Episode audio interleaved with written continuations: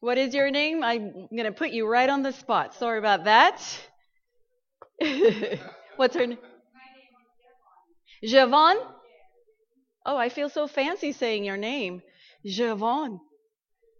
Well, hello. Très bien. Très bien. Uh, Javon, I'll be praying for you. And God bless you. Hello, everyone. Good to see you. It's Wednesday, right? That's the day today. um, let's have a quick word of prayer. Father in heaven, Lord, we thank you for bringing us here tonight.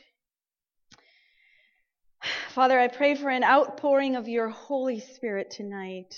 May we hear from you. In Jesus' name I pray.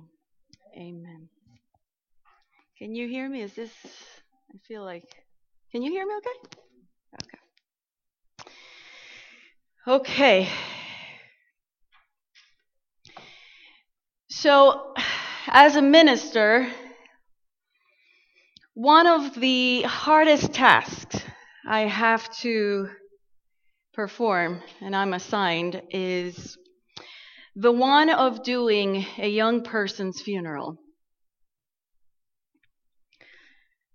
I'm sure many of you have unfortunately had that experience, but looking for words that will bring some comfort to grieving hearts is uh, a near impossible task.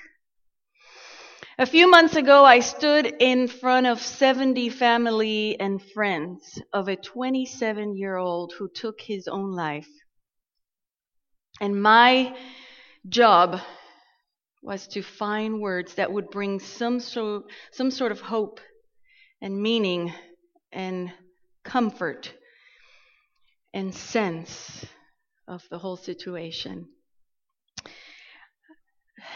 Staring into the eyes of a grieving mother is not something you soon forget.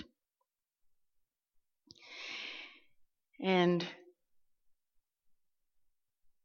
trying to help them wrestle the questions and wrestle the feelings that come with all that. It's only something that God can provide. Why is there so much pain in the world? Why do families have to bury young men and young women and watch their children suffer? Is there a point to it all? I've visited with three year olds with leukemia spending months on end at the hospital fighting for their precious lives. This year alone, our church has hosted three or four funerals for men in their 40s. Some dropped dead with no warnings, while we had one who had a terrible motorcycle accident. They each left behind broken hearted children, daughters and sons with questions, confused and of course, dazed and inconsolable wives and loved ones. My home church um, has several newsletters, and one of them is one that our youth pastor puts out by monthly. And this month, the topic is how to help your teen get through the death of a friend. This comes after several families have had to experience this in recent days. Why do we have to help our teens navigate the choppy waters of grief? Shouldn't the teenage years be the time where they just enjoy life and where they think anything is possible, where they can be anything? It is hard to reconcile at times an all knowing, all sovereign God with the suffering that takes place in this world? Why does he allow bad things to happen? What can God possibly accomplish through our pain? What can God be thinking by letting us experience those hard times? Does He even care? One certain thing I know every person in this world will suffer at some point or another. As the church, we need to be very careful not to set out to explain every single thing that happens to another person. It is okay to say we don't have the answers. And it is okay to say we just don't understand it all. When we use cliche answers, we risk glossing over someone's pain in order to make ourselves less uncomfortable. Author and comedian Jed, Jen Hatmaker wrote a beautiful essay on human suffering. She said the church has a history of formalizing suffering, giving it tighter origins and endings and whitewashing the debilitating middle. We assess the complicated nuances of sorrow and assign it categories, roots, and principles.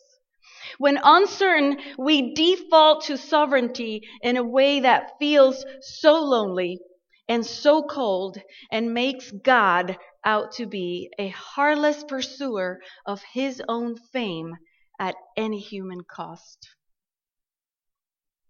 God is sovereign, yes. But there are many things to consider when it comes to human suffering. We cannot default to his sovereignty as the answer to human suffering. The Bible is filled with different examples and, reason, and reasons why people suffer. So today, let's just take a look at a few.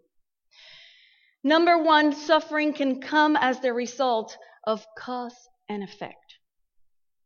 In other words, the individual experiencing the suffering is the one responsible for creating his or her own mess. Monday night we talked about David and how he lusted after a woman who happened to be someone else's wife. He slept with her and then created various plots in order to cover up his mistake. And the only person in the end responsible for his own suffering was David. And there are many other examples in the Bible that support this reason. How about Adam and Eve? They chose not to follow God's instructions, and here we are today, still paying for their mistakes. Sometimes we drink too much and get cirrhosis of the liver.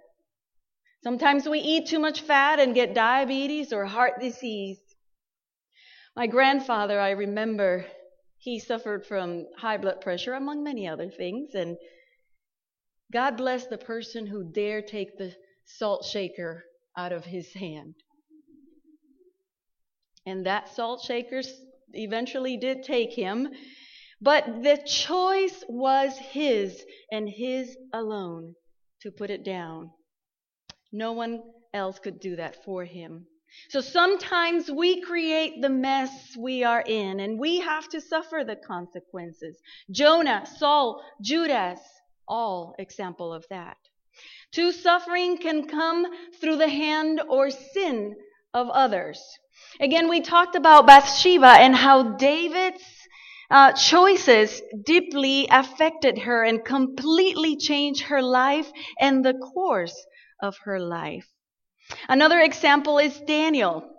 Daniel was minding his own business, praying in his room, and uh, what happened? People got jealous, Others became, uh, his, his character, his integrity became a thread to others' corruption until it became evident they had to read the town of Daniel or they would risk being exposed themselves. Another example is the victim in the Good Samaritan parable. He was just walking one day, minding his own business, when two criminals came his way and beat him up, left him for dead. He did nothing to deserve those beatings. but he suffered at the hand of others. Sometimes we suffer for no reason at all. Do you remember Christopher Reeve, his wife Dana Reeve, many, many years ago? She died of lung cancer. Never smoked a single cigarette in her entire life. The Middle East is filled with places where what you say, what you believe, and even what you stand against can literally get you killed.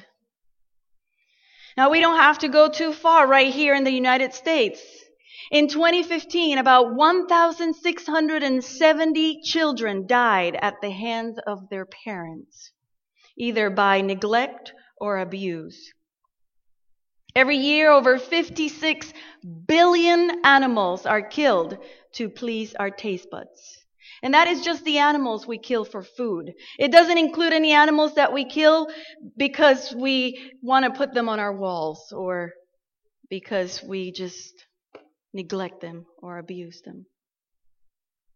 In 2015, there were 15,696 murders.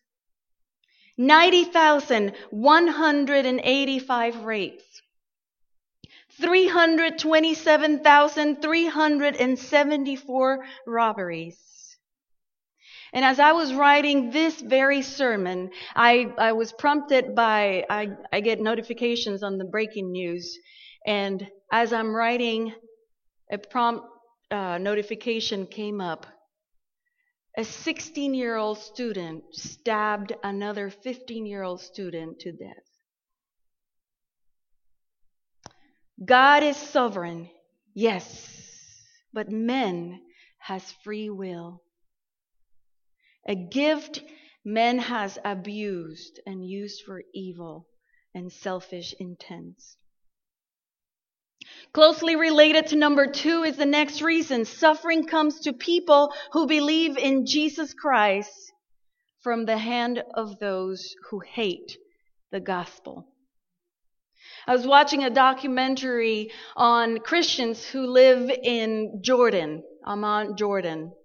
And the movie makes mention of ISIS, and the first thing they do when they enter a town is to mark the homes of Christians with red paint. And the um, Arab word Nasara, a derogatory term used for Christians in that region. Thousands of people become refugees due to such conflicts, and pastors fear for their lives as they minister to their, to their communities. One of the refugees was Carlos, and he fled from Iraq, where ISIS stormed into his house, abducted him, and then gave him two options. You either abandon your faith or you will go to court where they will certainly send you to be killed. Carlos said very bravely, I cannot recant my faith. So if you need to kill me, then that's what you need to do. Instead, they hung him upside down for 45 days and continually beat him with sticks that had nails attached to. When they got tired of beating him, they would throw salt in their in his wounds. And then every once in a while they would get him down just to dunk his head in dirty water. For whatever reason, the ISIS decided to release him with six other prisoners, and Carlos was able to flee to Jordan, where he is now being supported by a community of believers. And although he is free from his physical um, jail and prison, it has now been a long journey of healing. Carlos has now had to battle depression and debilitating fear and crumbling, questioning faith. The people around him gather and try to build him up piece by piece, little by little, with patience and love and prayer. What do you say to someone like Carlos? You cannot gloss over that. Carlos is just one of the thousands who suffers daily because of his belief in Jesus Christ. There are over 17 countries around the globe filled with Christians who are at this very moment persecuted for their faith. This is not new to a generation. This was suffered by disciples of Christ, were persecuted and killed for their beliefs. First century Christians were persecuted for their faith. Jesus Christ himself was persecuted and killed for proclaiming the good news. God did not cause any of this suffering. This may be news to you, but I believe that um, because the cross was foretold doesn't mean that that is the way God wanted to save the world. God could have calmly come and he could have just said, You're forgiven offer us salvation without all the violence. But there was plenty of human factors at play that eventually led Jesus to the cross. Luke 22, 22 says, Woe to that man by whom he is betrayed.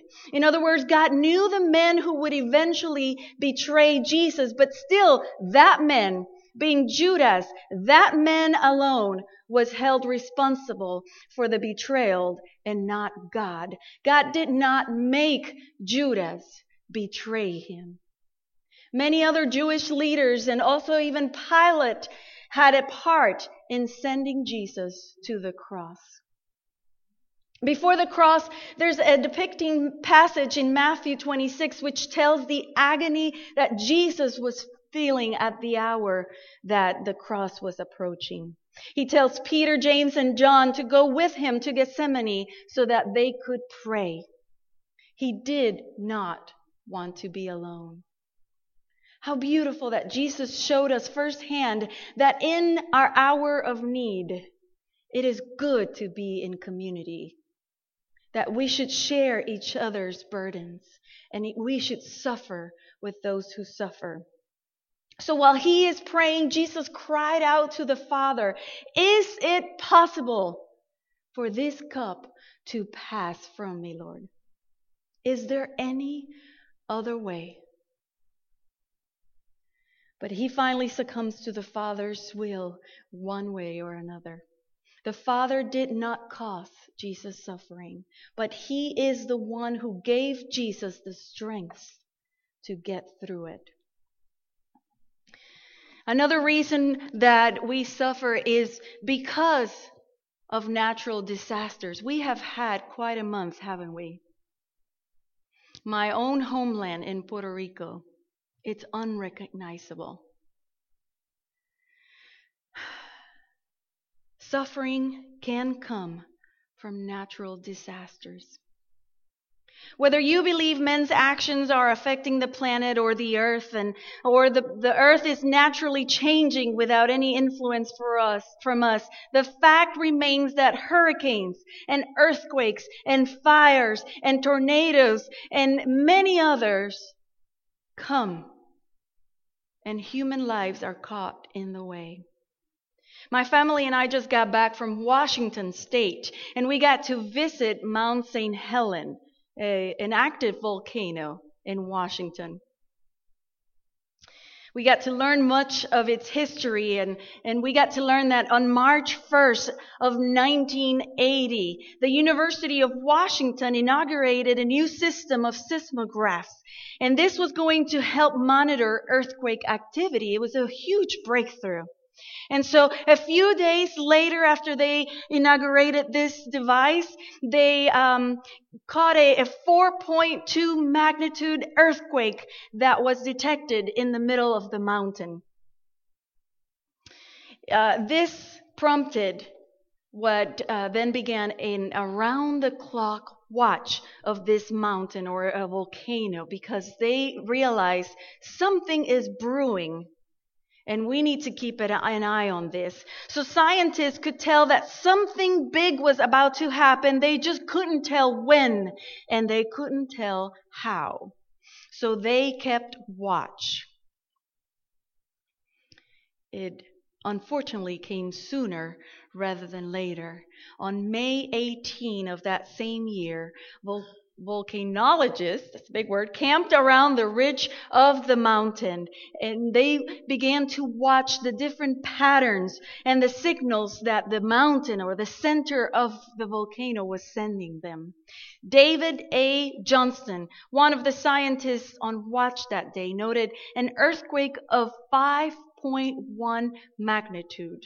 And he is recorded saying, this is it as he communicated the data with the rest of the team. And that so happens to be his very last words. The very thing that happened that they were preparing for was the very thing that took his life. The volcano erupted, sending volcanic ash, steam, water, and debris at a height of about 60,000 feet in the air. And then down the mountain, killing everything in its way, including trees, plants, animals, and 57 human lives. The very scientists who were studying this mountain in order to prevent the loss of life were now the victims caught in the way. The world we live in can be cruel can be heartbreaking, baffling, and even unkind. Suffering can come because of all of those reasons and many more. And we also must remember that there is a, an enemy, a very real enemy, who, like John 10 10 says, he comes to steal and to kill and to destroy. As long as we live in this world, I can guarantee you we will experience pain of one way or another. But so far, this message has been quite gloomy, hasn't it? So let me tell you the good news. There are the thing, these are the things that I am absolutely certain of. Jesus came so that you and I may have life and he came so that you and I may have life abundantly. I'm not talking about that Joel Osteen's prosperity gospel kind of abundance. According to biblical scholars, the Greek word for abundance in this verse is perissos. This word has a mathematical meaning and generally denotes a surplus the abundant life is about all the center life in which our contentment is based upon the fact that God is equal to every emergency and is able to supply all of our needs according to his riches and the glory of Jesus Christ. So if you take all of our sufferings, all of our pains, and struggles and questions and diseases and anything else you can add to that, this verse is saying God is greater than the sum of them all. Abundant life isn't an especially long life or a comfortable life. Abundant life is a life of satisfaction and contentment in Jesus. Another thing I am absolutely certain of is that while we suffer, God suffers with us. In John 11, the apostle tells us the story of when Jesus heard of his friend Lazarus and he made his way back to Bethany with the sole intention of resurrecting his friend, bring him back to life. Yet when Mary came rushing and fell at his feet, sobbing with unimaginable sorrow, all because his brother Lazarus had now passed away. The passage tells us in verse 33 that Jesus groaned in the spirit and was troubled. And then two simple words describe the reason why we call him the great comforter. Jesus wept. Not cried, pouted, not had tears, but wept. He sobbed and shed uncontrollable tears. That same men who came to town specifically to raise the dead one back to life, he couldn't help but succumb to the sorrow and the pain and the suffering that was around him. Jesus wept. He had to share in the grief of those who were around him. He had to mourn alongside them. In just a few minutes, he would bring Lazarus back to life. But he had to suffer and grieve with those who were hurting. Jesus weeps every time our heart aches. Jesus sobs every time we suffer. His heart breaks every time he sees his children inflict pain upon others. He cannot wait for us to finally be free from the ug- ugly entanglements of this sinful world. But there is something we learn from the story of Joseph, and that is that he redeems that which the enemy set out for evil. God did not sell Joseph into slavery. His brothers did. But he brought abundant life out of the messy life Joseph inherited. It may be in this life or the next one, but God, I can assure you, will redeem that which the enemy intended for evil. About 20 years ago, I was a freshman in college when my favorite person in the entire universe, my aunt Carmen, was diagnosed with stage 4 breast cancer. She was my age, the age I am today, with three children. She was the happiest person I know. She was the kindest and the loudest person you would ever know. When she entered a room, everyone wanted to be her friend. Her spirit was infectious. Her laugh could make the whole world laugh. So, after many months of treatments, the doctors finally told her there's just nothing we can do. So please go home. Get your affairs in order.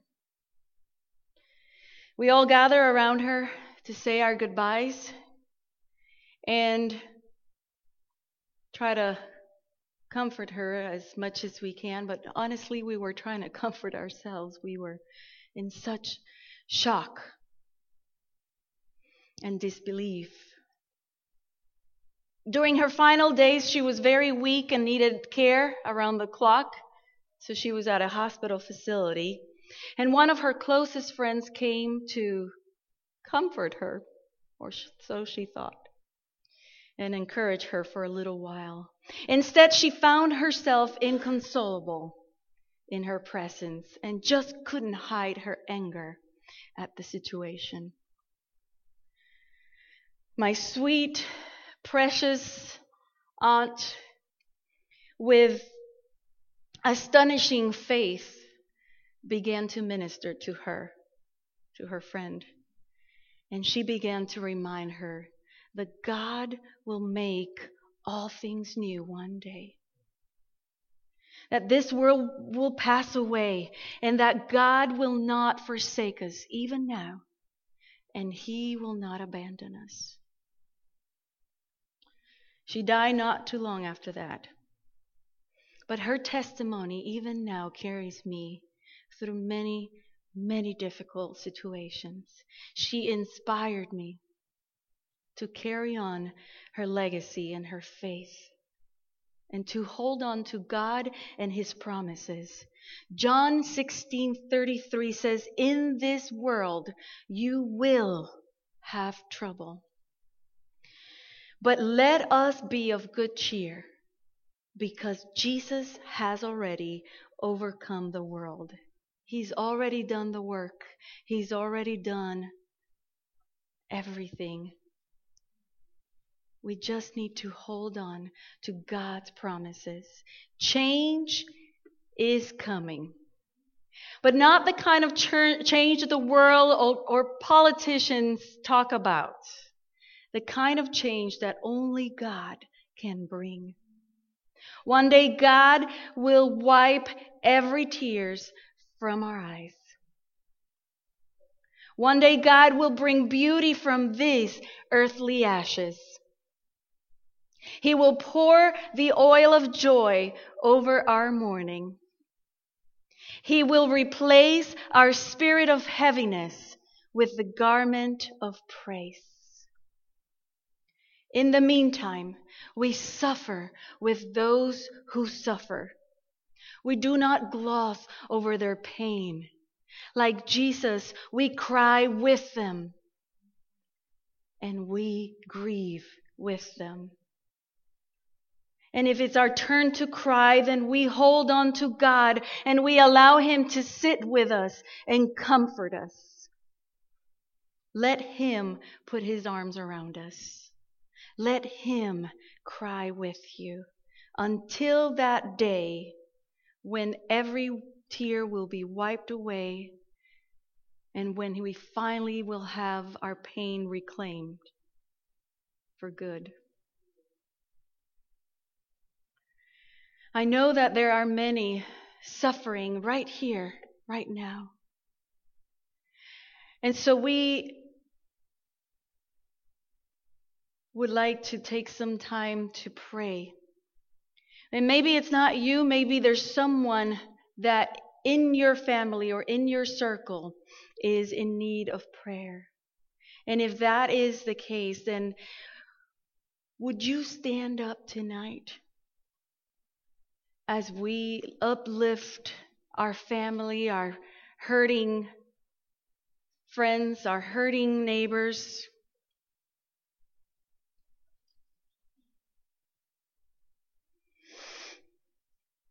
Let's pray.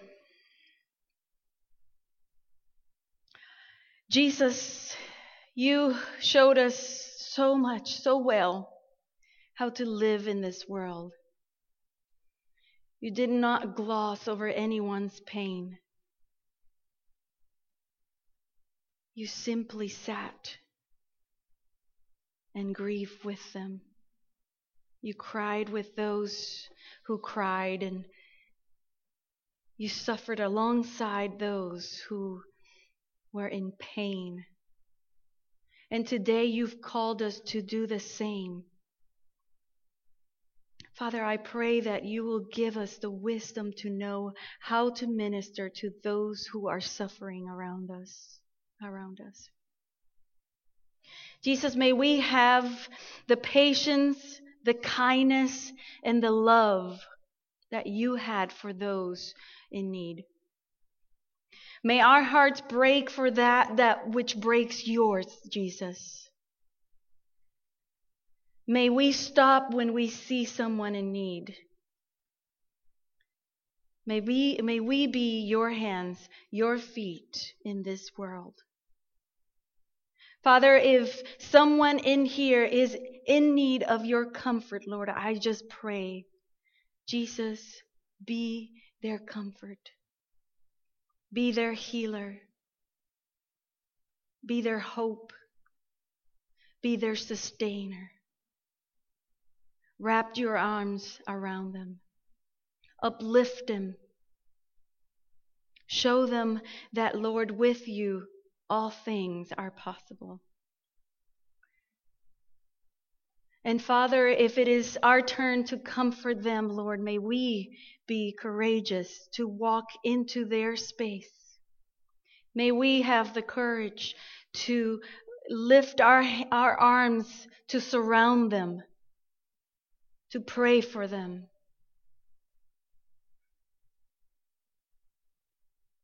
Jesus, may we be a church of healers, not of pain inflictors. And Father, we cannot wait for that day when all our suffering, when all our pain will be gone forever. And when we see you face to face. And when our tears will be wiped for good. And when our ashes will finally be in full bloom beauty. Thank you for that promise.